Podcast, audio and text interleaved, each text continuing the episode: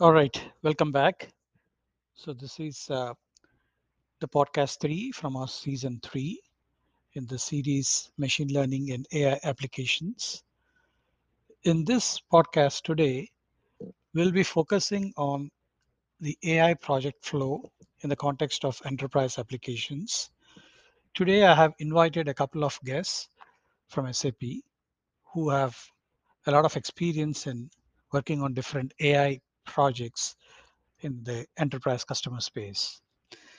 So, in today's conversation, the focus is more on the various stages that are involved in a AI project flow, starting from the ideation of a use case and then going into the validation of the scenario or the use case and what are the things that are needed and the productization and operations and deployment.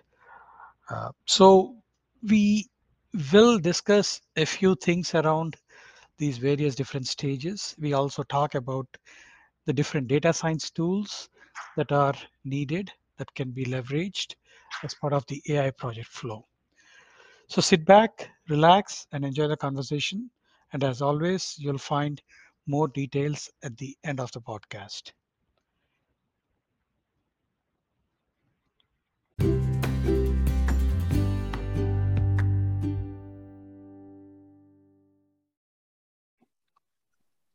All right, uh, welcome back. This is uh, Raghu Banda, and today we are doing uh, session three in our season three.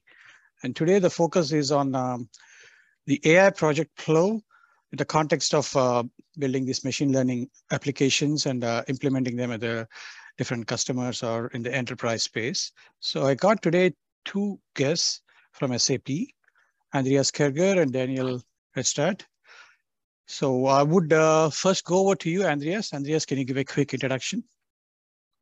Yeah, thank you. Thank you, Raghu, um, for having the chance to be here in that session. My name is Andreas Kerger. I'm heading a machine learning team, and we are focused on AI, machine learning, and process automation, and do that with our customers. Thank you, Andreas. Over to you, Daniel. Could you also provide a brief uh, background? Yeah, thank you very much. Um, I, I Daniel Retschel is, is, my name. I work as a consultant in Andreas' team. And I joined SAP in, in 2015, and almost since then, I'm working on machine learning projects. Thank you, Daniel. Okay. All right. So let's get started. Uh, like I always do, uh, I just start with uh, some kind of a teaser question when I get into these uh, podcast conversations or podcast uh, sessions. So over to you, uh, Andreas. Um, could you provide some kind of a real world experience uh, from your um, real world experience? It can be a personal experience or a professional experience where you thought like in the past, we were doing some kind of task, but now with or without knowing, we kind of uh, uh, kind of acquaint ourselves with what we are doing and how machine learning is helping us out. Maybe some yeah. kind of thoughts around that. Yeah, yeah. I mean, one one example I really enjoy and using a lot, and I think a lot of you do the same. That is really um, using automatic uh, language translation, right? So if I think back and if you remember in yeah, some very old times when we looked up the words in our dictionaries and then do the translation via manual work, I don't think that anybody does this um, today in, in, in normal life, right? What you do is you use your tools on your mobile phone, on your web page, that you get a real good translation and was years before yeah simply not nothing that could be thought as reachable right? And if you look at as, as it is today it's really frequently used high quality. And by the way i'm also very impressed what i saw um, with the translation hub that we are using and developed at sap um, so to support multi-language um, applications. Yeah it's really fantastic and it's something i'm using a lot and changes daily life, I would say, right? Thank you. I think that's a great example, uh, Andreas. And uh, over to Daniel. Uh, could you also provide some kind of a real world experience that you might have had? Yeah, yeah. Um, I mean, we have the tool unified ticketing. So you you open a ticket for some issue, you write the um, issue or the, the the problem, and by writing down the problem, it automatically proposes the correct category. Um, I mean, so be before you had to figure out what the proper category is. So is it IT problem related to, I don't know, Microsoft Teams, for example, or was it an HR ticket, or maybe your expense record is wrong or something. And then you got a notification, the ticket was updated, and it's usually just it was rerouted, the category was wrong, or um, so it saves a lot of time and, and effort, and it's very convenient. And it's it's it's it's mm-hmm. such a small fix, um, but it, it I think it improves a lot already. And a second example, if I may, are recommender systems in general. I think. I mean, you, you know them from from online shopping, from from streaming services, video music. Um, just proposing things that are similar, I think, are also a great way to to look through or are guided through huge content, which is otherwise, um, yeah, too too large to to view it like for one person, I guess. Yeah. Wonderful. I think um, yeah, these are great examples. And we don't even realize that we are now so much accustomed to using these that we kind of forget that there is a lot of machine learning behind all of these things that we are doing in a normal and a daily life. Uh, so what I would do, I'll take a quick uh, break and then maybe we come back and then uh, continue our conversation. Okay, welcome back. So let us now get into the meat of our conversation today, the topic of AI project flow while uh, building and uh, deploying uh, machine learning projects. So over to you, Andreas. Um, could you provide some thoughts or provide some big picture overview about all these different kind of AI projects that you are or your teams are involved in? Because you come mm -hmm. with a lot of this customer experience working with all these different enterprise customers. Mm -hmm.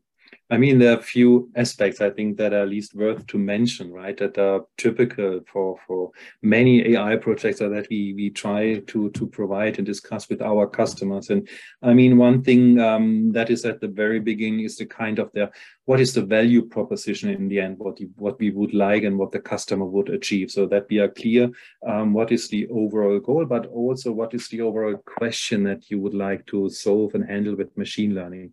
So that this is um, goal setting is clear, that the um, value proposition is clear that we can achieve with machine learning. That is an important aspect besides all the technical parts that we discussed at the very beginning. Also, who are the stakeholders in such a process? Who is um, impacted by, by a machine learning um, process, right? So um, that is something that we are um, going to discuss at the very be first beginning of a project. And um, one conclusion, one um, outcome of this is also typically that uh, it's then a chance to set the expectation, right? So that what can be achieved, um, what will be the result, and so on. So that is one one important aspect. The other important aspect that we're going to set at the beginning is that we um, have to be clear to some extent that the machine learning, machine learning project is also delivered in an agile mode, right? You define your various phases. You are clear once with the um, with the overall goal setting, and, and then you define what are the kind of um, steps, experiments, training cycles,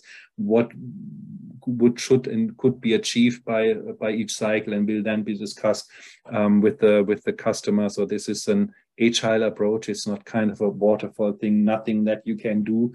Um, we step in, do some magic, and then the customer returns and everything is done. That is not um, how such a project um, should be set up, and we, we avoid and we do not uh, work in that mode. And that I would also say um, works very well with customers. They understand this, and um, but sometimes it's just kind of a preparation for all of that. Another thing um, that we saw that is important is that we are transparent in the things that we are doing. So explaining why we are doing a specific experiment, a specific cycle, what are we going to do with the data, um, what we think could be improved by that, so that we are clear with the customer, explaining this is the step, this is what we are doing, cleaning data, what we are replacing in terms of feature, whatever, and then uh, go into such a, a, cycle and then check the results and also discuss how many such um, approaches should be um, planned, etc. So this is something we saw that is also very important and key that we are transparent about that.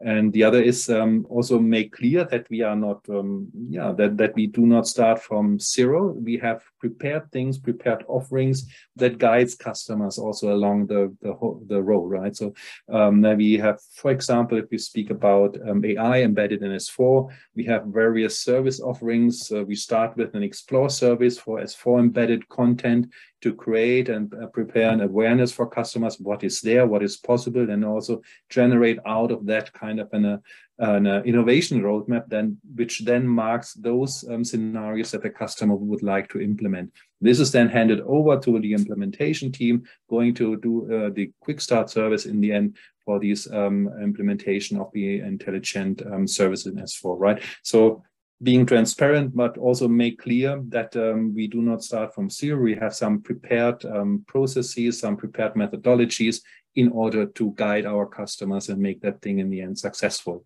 Um, that is um, also something that we um, provide and also discuss um, with our customers, which is typically used in, in such a in such an environment. Okay, wonderful. I think uh, that's a very good overview about the different steps that are involved here uh, in the process of an AI step. I think building on top of that, I think uh, Daniel, could you uh, help identify the different basic steps that are involved in an AI project? Maybe the different steps like your uh, the services exploration, the prepare phase, the realize phase, and deploy. Maybe could you explain a bit more on that, or uh, expand on top of that? Yeah, I mean, I mean, first of all, you need to um, you need to have a good use case, right? You can either, I mean, either the customer approaches us and says, I, I have a good idea, I would like to to investigate in, or um, I mean, on the other hand, we can also um, do do a kind of discovery workshop um, where we propose some some use cases we implemented already, or we show the give a portfolio overview and and then brainstorm from there what potential use cases could be, right? And um, the next step would then be that you, um, when you have identified good use cases, that you um, do a separate workshop where you um, try to understand the business problem. I mean, the customer usually knows the problem, but I don't. So I would like to understand what the problem is, how the process looks like, where the point pain points are, and what the process to be is in an ideal world. Where do we want to end up? Um, right. Uh, next step would then be to already dive into the, the data understanding to so see what what kind of um, data sources can we can we use um, out of these data sources. What are potential input features, input information you can use for the model, um, and also a bit what is the data structure. Do I have special cases I need to consider separately, or um, I mean, th there's a lot of going into um, if the business process has, has special cases or looks very particular, uh, then you need to implement it also in the data preparation, or need to you need to have some mechanism to cope with this, right?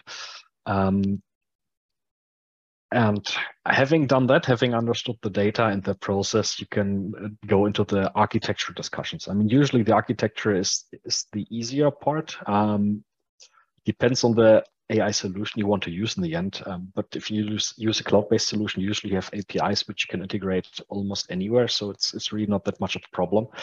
Um, but also you might want to store the, the data the AI model proposes, and there are different scenarios. And um, yeah, you need to discuss this. Right. Um, so after the architecture workshop, this can be before you start with the project, could be also um, after. I mean, if you do prototype, you maybe can postpone the architecture discussion until later. Um, but then you can, when the prototype or the pilot, you can start with the actual modeling. So um, I usually propose to use the um, CRISP-DM, so the cross-industry standard process for data mining, and that goes very well hand in hand with the agile approach Andreas mentioned. So you can have um, you have iterations where you start from the data understanding, do the data preparation. From there, you do the modeling, and then you do the evaluation. And um, if the if the result is good, you're you're you're fine. And uh, usually you iterate this several times. So you go back to the understanding and look at the data. Where did I make a mistake, or um, why is accuracy not 99% or what whatnot? Um, right. Yeah. And having done the prototype, you can think about the next steps. Successful pilot, for example, follow up with a pilot and talk again about integration aspects. Right. So that would be the the basic steps. Okay. Okay. Wonderful. I think that is that gives a, a good picture about where we are uh, getting into the conversation of today's topic. Uh, so let, let us take a quick uh, break and then come back and continue our conversation then.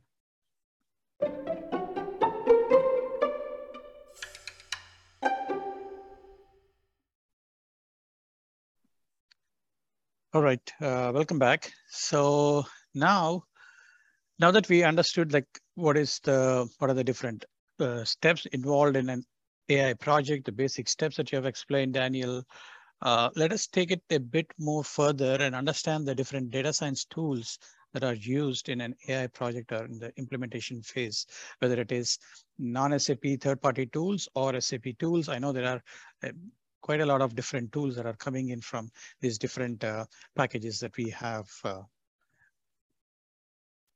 Yeah, sure. Um, I mean, it depends a little bit on the on this on the SAP product we want to use in the end. I mean, for example, if you say I want to use the HANA Analytic Library, um, then we would be in a date in a yeah in a database environment. So I would try to do most of the of, of my job of, of the work within and within the database. So mainly using the SQL. Um, but that is not how I usually work because usually um, we use one of the um, um, cloud-based API and machine learning services. So we have the AI business services and um, two services I use a lot is the SAP Data Attribute Recommendation Service and the um, Service Intelligence Service. And uh, those are, yeah, AI services, as said, um, you can control or um, use, consume via API calls. And for those, you need to upload the, the data directly as, as CSV file. And so you need to export the data anyway. And in this case, um, it, it's it's different. So if, if beforehand we know that the data we are going to work with is, several hundred megabytes, then then I'm fine to load it directly into into Python and, and pandas and data frames, and do all the data preparation, filtering, and so on over there. However, I had customers where the data volume is, is, is really enormous. And for those customers, I mean, they're, they're solutions. One, one solution was that we replicated the data into a HANA Cloud environment. Then I did a lot of pre um, pre filtering and reduction of the data using SQL code, and then extracting that and then continuing working in, in Python. Um, I mean, you should try to to keep everything in one place, um, to keep it simple and, and easy and nice to to follow through the steps. But it's it's I mean it's not always possible. Um, and then you could then you should think about yes I could I could do this pre-processing in SQL, but maybe it's nicer if I do it in Python, right? Um, although it's slower. So you have to yeah you have to you have to see what you do where. But yeah, um, yeah that's um that's just just the company you have to make right.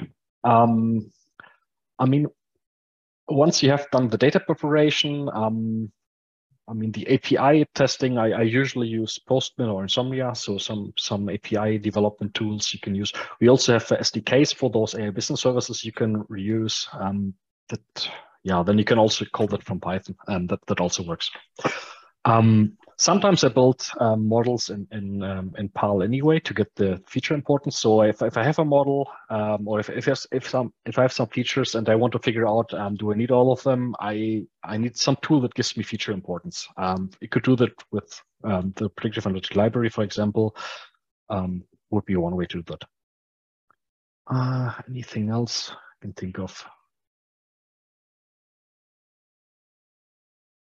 I think the, I think these are the tools. Yeah, I, okay. I usually work okay. with. Yeah.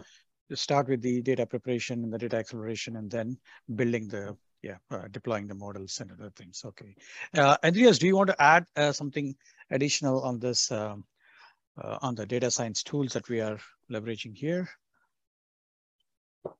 Well, one thing um, might be worth to mention. Sometimes I'm also aware um, that the colleagues are using, of course, is to to set up and build um, complex pipelines is using data intelligence. Mm-hmm. Um, that is also something as a data science, data pipeline platform that we're going to use um, for our machine learning uh, projects. But the, the way usually is as, as Daniel describes that the working data preparation with those tools um, in the database um, with Python um, uh, tools and um, then see how the these um, training can be done, uh, how this data can be used for the training steps via via Postman. And then once you're clear with the model, then you look how the integration could be done in the end. Okay, so we don't. Yeah, need, yeah, right. Yeah, we don't need um, to use it, any other third-party uh, uh, ML Ops platform because we got our data intelligence platform or the AI Foundation platform, right? Right. Sorry, Daniel, you're, you're talking about something here. Yes, I just wanted to add. I mean, um, this was the implementation part. Of course, when you talk about integration, um, mm-hmm. then that's that's another topic. Um, that's also you have to keep in mind while doing this. And I mean, if if you want, for example, the the API call to be done from an um, S4 system or from from some ABAP environment, then all the data preprocessing steps you're doing and everything needs to be copied or needs to be feasible by ABAP coding. I mean, usually this works, but just keep it in mind. Whatever you do, you need to be able to reproduce this by whatever calls the inference in the end. Mm-hmm. And I mean, in data intelligence, we're good because we have all the Python coding environment there available. So that's that's fine. Yeah. Okay. So then, um, Daniel, as a continuation into this conversation, maybe we can go a bit more uh, uh, deeper into this. Uh, I try to understand the basic prerequisites before we go into an example. Maybe could you, uh, can we talk a bit more about the basic prerequisites that are needed when we are uh, kind of implementing this uh, AI project uh, at, a, at, a, customer? Yeah, yeah, sure. Um, I mean, I already mentioned it before a little bit. You need a use case, and the use case is is should should be good, right? um, how, how do you get to a good use case is a good question, and um, how, how do you evaluate the quality of the use case, right? So as as I said, you can do a discovery workshop. Um, we bring some use cases, give an overview over ML, try to keep it simple. And usually customer also has some proposals. And then at the end of the workshop, everybody has one, two, three votes on the use cases. And then you have, have just an, an impression of how, how valuable the, the use case or how yeah, desirable the use case seems to be. Um, then you can do a more technical workshop follow up where, as I said, you talk about uh, the data sources and, and try to understand a bit more detail. And from that discussion, you are, or I'm usually in, in the position to evaluate the use case from a more technical perspective. So is this really an ML use case? So, so, so the questions like, can this problem be solved by rules? Can you write if else spaghetti code to solve this? Um, the answer is yes, it's maybe not the best use case um, for machine learning. And um, to measure the quality of the use case, you should think about the potential business value you're talking about. I mean, you can do this very simple. Um, you can do, take a spreadsheet and think about, I want to classify, let's say, tickets. Um, how many tickets do I have? How long does it take me to uh, classify the tickets? Now let's assume I have an ML solution that um, is 90% accurate, or even let's say it's, it's very bad, let's say 60%. Uh, do I still derive value from that, right? Mm -hmm. And then you can also get a, get a, a, range of the of the um, accuracy the model should have in the end. Um, so mm-hmm. that is that is to to evaluate the use case. So first thing is that you need a good use case. Second thing is you need a subject matter expert. So somebody that knows the process in and out, um, and somebody that needs uh, that knows the data as well. I mean, ideally it's the same person. It can be two persons. Um, but you, you need this person because this is the person you're deriving all the information from. Whenever something goes wrong, the first person I go to is this person and, and ask him um, why why this fails or what do you think of this case um, or this example. Um, and then you need data, of course. And when I say data, I mean you have you have the volume of data. You need sufficient volume, of course. That depends on the use case as well. What this precisely should be. It needs to have good quality. Um, by quality, I mean something like um, same input, different output. This should be avoided. And and, and, so, um, and maybe you end up um, realizing that you cannot do the project yet because you need to clean up the data first. Uh, also for cleaning up data or in particular master data, um, you can also deploy machine learning. So maybe you do a, a machine learning project first to clean up the master data and follow up with a real case afterwards could also be. And having data in enough volume and quality also need labels. By this, I mean you need to know what the outcome should be for each case. And so by these examples, the, the model can be trained. And now we have a use case. We have a perfect subject matter expert who knows all the answers to all the questions I have, and we have great data. Um, we need to decide on rough architecture, or at least uh, what kind of product we should deploy the solution on. Mm -hmm. And then we're good to go. Yeah. Perfect, perfect. Good. I think um, on the aspect of data, do you want to, uh, or, or, or um, the aspect of uh, providing an example, do you want to talk a, a, little more on that, Andreas, or around yeah this?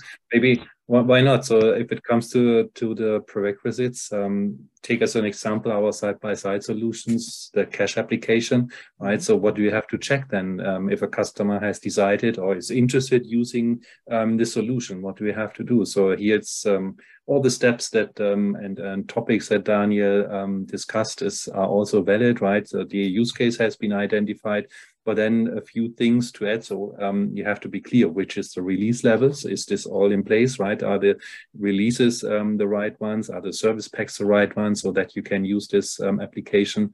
Um, typically, customer has several different release levels in the end, right? So you have to also to find a system with relevant data that you can use to train. Um, that is then the other thing. Sometimes also not difficult. You have to make clear that the um, system has filled with correct data in that sense that they used uh, the customer has used a process that we will find the um, training data that is needed to train the model for such a solution for such a scenario. And then of course you have to make up the connection of such a customer system to our cloud so that it can really run side by side as we call it. So um, this yeah this needs then some somehow some some aspects on an openness to cloud computing which um, is getting more and more standard, I would say, right? But it was also uh, some time back, it was a little more discussion around that, right? But it's still still something that you at least have to take into account that you have to connect your um, your system to the cloud and then use the side by side scenarios. This is also something um, that you have to check. And then, um, of course, all the other things, um, the subject matter experts from from a customer who is then able to verify if the proposals that have been made um, um, by, by the systems are valid, if this is following, if everything um, follows then the process that um, the customer is following as well, right? So this is something that needs to be clarified also in front. And in these cases also um, to clarify what is the business value, what is the saving, what is the automation rate in the end, and then it comes directly to, to the point who is then affected from all of that. If it comes to discuss these kind of um, business value, this is also something, yeah, prerequisites, but also things to, to, to think about at the beginning um, of such a project. But technically, so um, releases, contracts, by the way, also something, right, that uh, we skill about kind of um, contract constructor can be used for all that. Um, and then you're ready to go. Mm -hmm. Okay. And I believe like uh, irrespective of the data where it is coming in from, whether it is the business technology platform or the hyperscalers, uh, we are good to kind of get this data and make the appropriate connections when we are building or implementing these solutions, right? Okay. Yes. Yes. Perfect. So maybe Absolutely. I think, yep. So let us take a quick break and then come back and continue our conversation. Okay.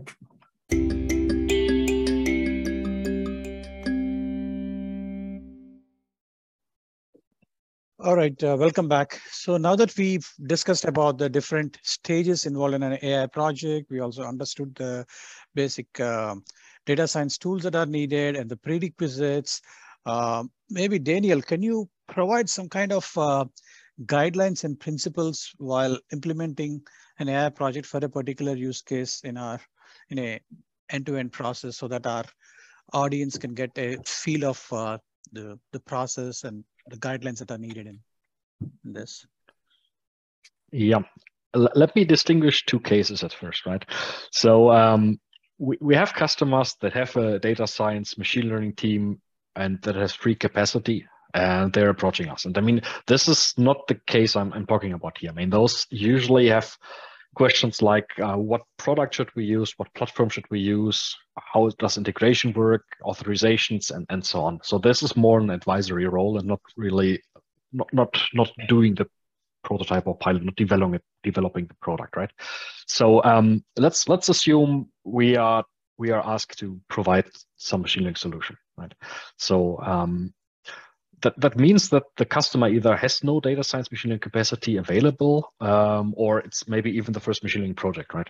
And here we want to um, we want to make sure that after the prototype we have a successful pilot and have a follow up. Um, we, we want to avoid that you do you do a lot of activity and, and then the, the project for some reason does not continue. And and there's some some I think principles or, or things that that worked good in in the in the projects I was involved in, and and um, yeah, so, some of the thoughts or principles I had was um, uh, the, the following. So so first of all, you should when selecting a use case already start to pick a simple use case. And by, by simple i mean from a machine learning perspective. You should try to do something that is either a classification problem or regression problem that means you're in the supervised learning scenario right um, I mean, the, the next complex example would be clustering, I guess. Um, and I mean, I did clustering uh, prototypes. And the problem with clustering is usually that you cannot automate this. You cannot build a solution that uses clustering um, without any data science user input. Right? Um, you can use it as a, as a step to, I don't know, provide labels for a classification problem, but you cannot use it by, by itself usually, not in a productive environment in, in any way. So try to try to start with simple projects. Um, and then remove complexity from all other components. I mean, when you think of um, machine learning projects, there's not only the machine learning coding. That is maybe what comes to your mind at first place. How many layers do you need to a neural network, um, hyperparameter tuning, and so on.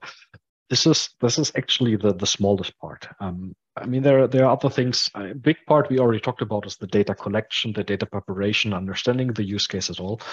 Um, but there's more. There's the serving infrastructure, monitoring, and, and so on. And this is why I usually recommend the AI business services on our BTP platform, because they cover a lot of that. You have the server infrastructure that verifies the data when you upload the data and, and stuff like that. So this is that is a way to remove complexity from the use case from the project. Um, then you should also be um, then you should also do the business assessment. You should um, at least sketch out the potential business value as explained earlier.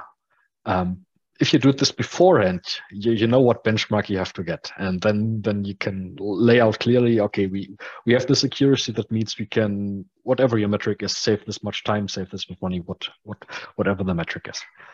Um, and uh, this is these are things you do before the the the project. During the project, um, what I like to do is for every iteration, whenever I trained a model, I also have a small selection, 50, 100, maybe 1,000 um, individual cases, which I send to the model and write down the prediction. And then I also check if this if this is correct or not.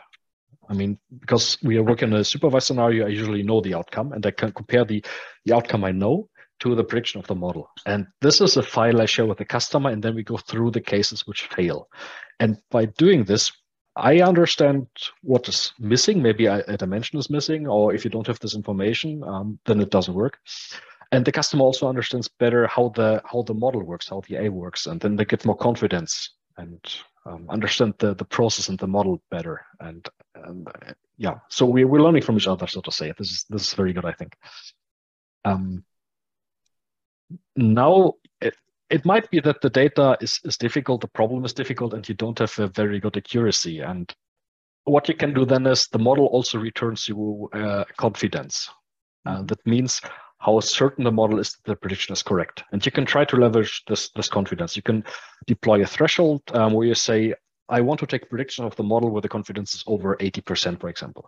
And Using this, you can reduce the errors if the errors are very expensive um, and you want to avoid them at all costs. You can employ a higher confidence, um, and then you can do partial automation. Right? Let's say the accuracy is 60%, then you cannot deploy the model. But you could say, okay, I only deploy the model for for cases where it's very certain, and then you can maybe automate 30% with zero errors or very little errors and, and still have a benefit of the model. And also what you should do is um, write on the confusion matrix and look at it. Because by looking at the confusion matrix, you can often see that categories are not well defined. And you maybe need to rework your process to refine the categories. And then in the end, you get a better model. So you really have a reinforcing loop. You, you build a model that gives you information on the business process and how to improve it. You improve the process and get a better model in the end. So yeah, you, you can yeah iterate and get better over time. Perfect. Um, yeah, go on. I think. Uh, sorry, I think. Uh, yeah, that's a that's a great way. I think you have put. I think the complete process and the guidelines. Uh, any additional thoughts you want to put there, uh, Daniel? I, I think that's it. Yeah. Really. That's it. Okay. Okay. Good. So, Andreas, do you want to add anything on top of this? I think I know the guidelines and the principles which uh, Daniel laid out in the process of implementing this AI projects, and that, of course, is explained. Uh, any additional thoughts mm-hmm. you would like to add on that? Yeah, maybe maybe one thing that we are also often asked, and um, we, we, we should uh, try also to to think about it in the project um, in in the planning. Is um, one all all we described right we have the the we have all the steps for the training of the model etc for the deployment.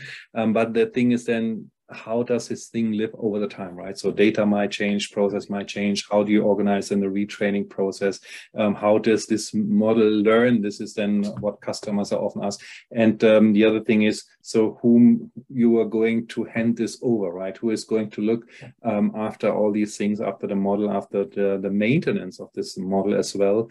Um, these are also things um, one one of the principles that you should also address and and uh, you do address at the yeah at an early stage of the project as well. So who's who is going to take over? Um, how is uh, retraining organized? Who understands the pipeline that has been implemented and so on? Um, so these things so thinking then the project also let's say from the end um, um once the the, the first um, initial version has been yeah successfully implemented and trained and then what is then over the time right? Um, how do you then um, retrain? How is this in the um, dev test prod scenario? How is the organization managed? So these things the more operational things i think are also then valid and helpful and often asked of course by the customers right? So how are we going to handle this then in the end? Mm-hmm. so of course obviously you need to do a proper transition to the right. on the customer right. side of the things of right. who's going to maintain this what is the so, how do they monitor yeah. these models and then yeah. get the results back in some scenarios you might have to do a fine tuning of these models as well uh, okay exactly exactly. So this is kind of the foundation of the scaling right in the end. So we have this maybe first model um, but it might then scale over the organization and the customer. It should grow during the time um, um, all these kind of things. We set the foundation with such a with such a, um, a project for the further scaling out and for the usage and the life cycle. Perfect. Awesome. I think wonderful uh, so uh, maybe we'll uh, take a quick uh, break and then we come back and uh, continue our conversation. Okay.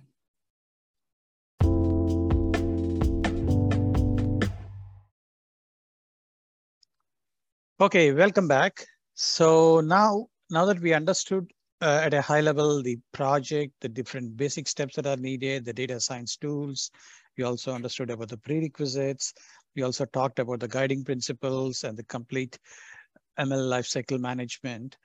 Uh, I know you folks have worked on a lot of these customer projects. Maybe Daniel, could you provide some, and I believe you might have faced uh, real-time challenges while implementing these projects, some experiences or some thoughts on that aspects? Yeah, yeah, sure. Um, I mean, one point which came up earlier, it's it's getting less and less nowadays is using a cloud solution. So customers have very sensitive data and don't want to um, use any cloud solution. This this is less and less of an issue. I I think um, customers are more open to, to, cloud solutions, so that that is good. Um, a thing, um, or Andreas also mentioned already, is that we are asked to um, to project a, a, target accuracy. So what what will accuracy will we reach in the end? And I mean, there are so many factors that influence this. There's usually no way to tell this upfront. I mean, what you can do is you can use the the use case evaluation you did, and you can you can see where you end up having this and this accuracy, and um, then you in the end you you know for for a fact this use case is uh, is worth it or not because we reached the accuracy or not. Um, but you cannot promise anything beforehand um, in regards to this. Um, the the life cycle management we discussed uh, right right before this question. This is also interesting. Um, customers ask for automatic improvement. So will the model improve over time? And from an algorithmic perspective, there are very few algorithms that um, improve by using them um, automatically. Um, so rather, you have to collect training data, schedule it retraining, and then you have, by providing more data on more recent data, you usually have an improvement of the model. But this is also something I would not usually recommend to automatically put live. Um, I mean, let's let's assume you have uh, you have a new employee that is learning the processes and makes mistakes naturally because he's new and learning the processes, or you have an intern. Um, then you have faulty data, and I mean, if this happens a lot, this might degrade your your accuracy. So mm-hmm. I would usually recommend to have a monitoring at least the first, I don't know, six iterations or so to see if the accuracy actually improves. Um, you also might have short-term events, um, for example, um, disruption of the supply chain due to floods or so. Um, and if you put this training uh, data into training, it will also change your model accuracy in the end. Mm-hmm. And that brings me to the next topic. How, how do you react to short time events? Uh, mm-hmm. For example, due to the flooding, you, I don't know, a plant is not available. You need to um, use another plant. Um, how, how, do you deal with that? you usually have uh, have application logic that calls the machine learning model. Uh, I talked earlier about the threshold. That is something where you could um, put such a logic in place, right? Um, where you could yeah catch these cases. Um, but yeah, that's something you need to put a lot of thought into before you can yeah use that. Um, what we also mentioned is this agile approach um, that usually doesn't go too well hand in hand with uh, having a very strict timeline.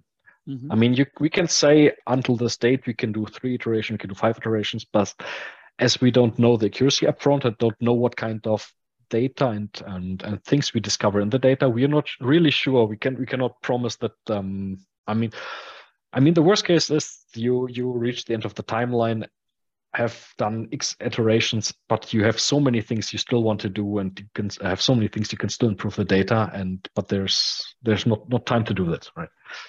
Um, okay, okay, yeah. wonderful. I think uh, that's really helpful to understand the different kind of challenges that you face while uh, working on these different experiences or customer projects.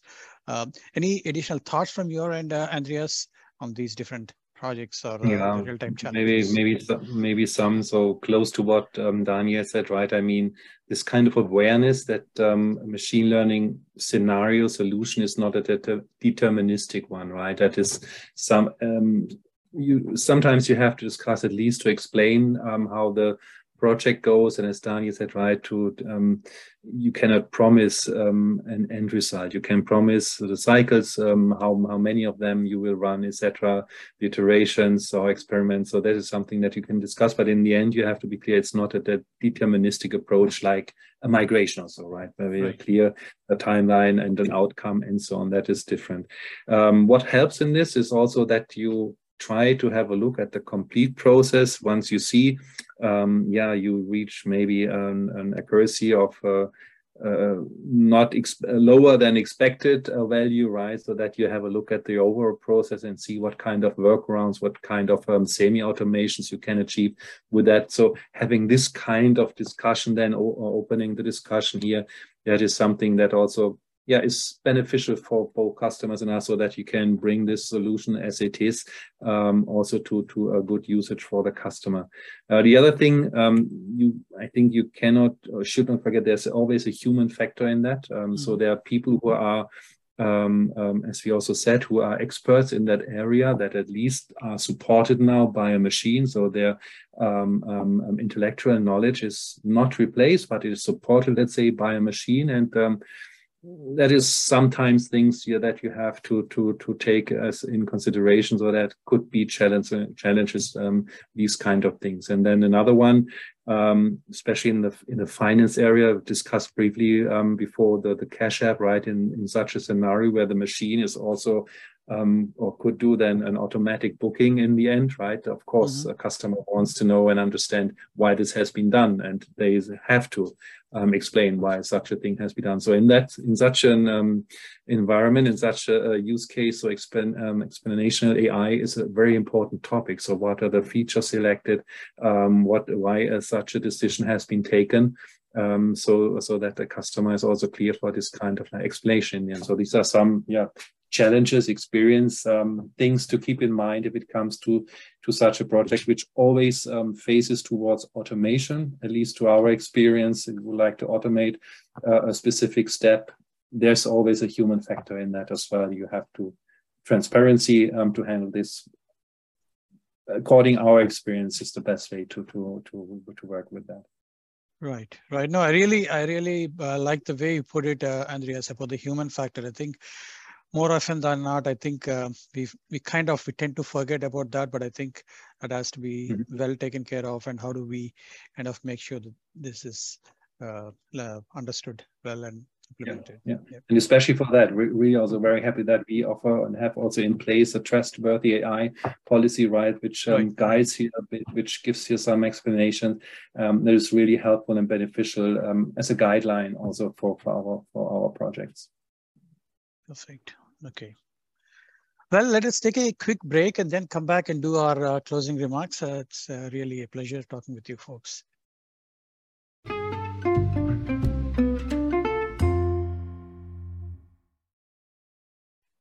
All right, uh, so welcome back.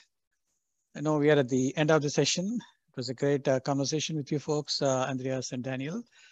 so maybe Andreas, to start with you, I think do you want to provide some closing remarks so that our audience uh, who are listening into can understand some things around uh, the AI project flow in the context of a enterprise work?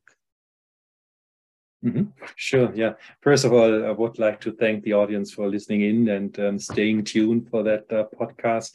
Um, I hope it got a bit clear how we approach as SAP our customers with AI and machine learning. Yes, it's a an approach that might be different from from others with other technologies. But um, I think an important thing is for everybody to be clear: we have um, a good product base, right, that we can use, as Daniel mentioned, with the AI business services. We take a lot of the work. We have our side-by-side scenarios that we can attach to our S4, keeping the core clean um, with additional functionality. So that is something I think important also for our customers. And uh, the other thing here to mention is then um, we have clear guidelines, clear guidance for such projects with our service offerings in the end, so that um, everybody who is um, interfacing with a customer can use this material for first info session. Um, always reach out to us, of course, if you like to, if you can support such a session. Um, so to introduce our way, our, our AI technologies, create awareness outside with our customers for our solutions, for our service offerings that we have. Um, always happy to provide this kind of um, information one-to-one in customer sessions, um, wherever. So, but I think it's important. We as a company, we are ready with AI technologies. We are ready to supply, to support and run these uh, projects. Um, and um, let's go and bring this to life at our customer base. Thank you, Andreas. And over to you, Daniel. Any closing remarks from your end? Yeah, as, as Andreas said, thank you very much for listening. I hope it was interesting. Um, if, if you're a customer and want to do a use case with the recommender systems, um, I would highly be interested in, in doing that together with you. Um, otherwise, um, don't don't feel intimidated. As I tried to convey, start with a simple project and work from there. Um, that's my recommendation. Yeah, thanks. Perfect. Thank you. I think uh, it's been awesome uh, talking with you both, uh, Andreas and Daniel. Thank you both. Bye-bye. Thank you very much. Bye.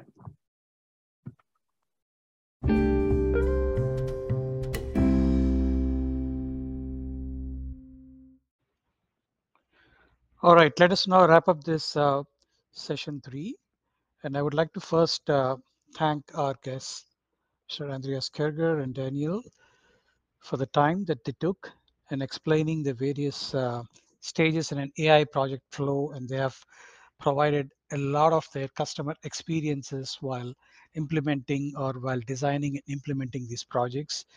We had some detailed conversation about how a particular use case or a particular scenario can be implemented, starting with the data exploration phase and the data collection phase and then going into the experimentation phase and then how important it is to understand what kinds of data that we are getting in here and how do we do the modeling on top of that. And we also briefly talked about the deployment options.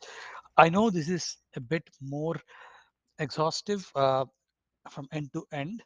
I would also in future try to have a bit more conversations where I focus more on the predominantly the machine learning uh, lifecycle management and other things. I hope uh, we were able to address some of the key concerns during these AI projects, which you might be facing or your customers or your partners might be facing. As always, if you have uh, any feedback, feel free to reach out on my Twitter handle at rkbanda, or you could send a detailed email on my work email at venkata.raghu.banda at sap.com or at my personal email raghu.banda at insead.edu. As always, you can find these podcast sessions on any of the Google Podcasts or Apple Podcasts or Spotify or Anchor. Uh, you can search up my name, Raghu Banda, or you can search up AI and machine learning applications, and then you will find this podcast. You might have also noticed that in the recent Medium blog, I was talking about the various stages of AI project flow. So this podcast would help understand or ex, exp, expand your thoughts on this AI project flow. I hope some of your questions might have been answered, what we have been discussing during that conversation. Well, have a wonderful morning or evening wherever you are tuning in from. Happy predicting the future with AI technologies. Thank you and stay tuned. Bye bye.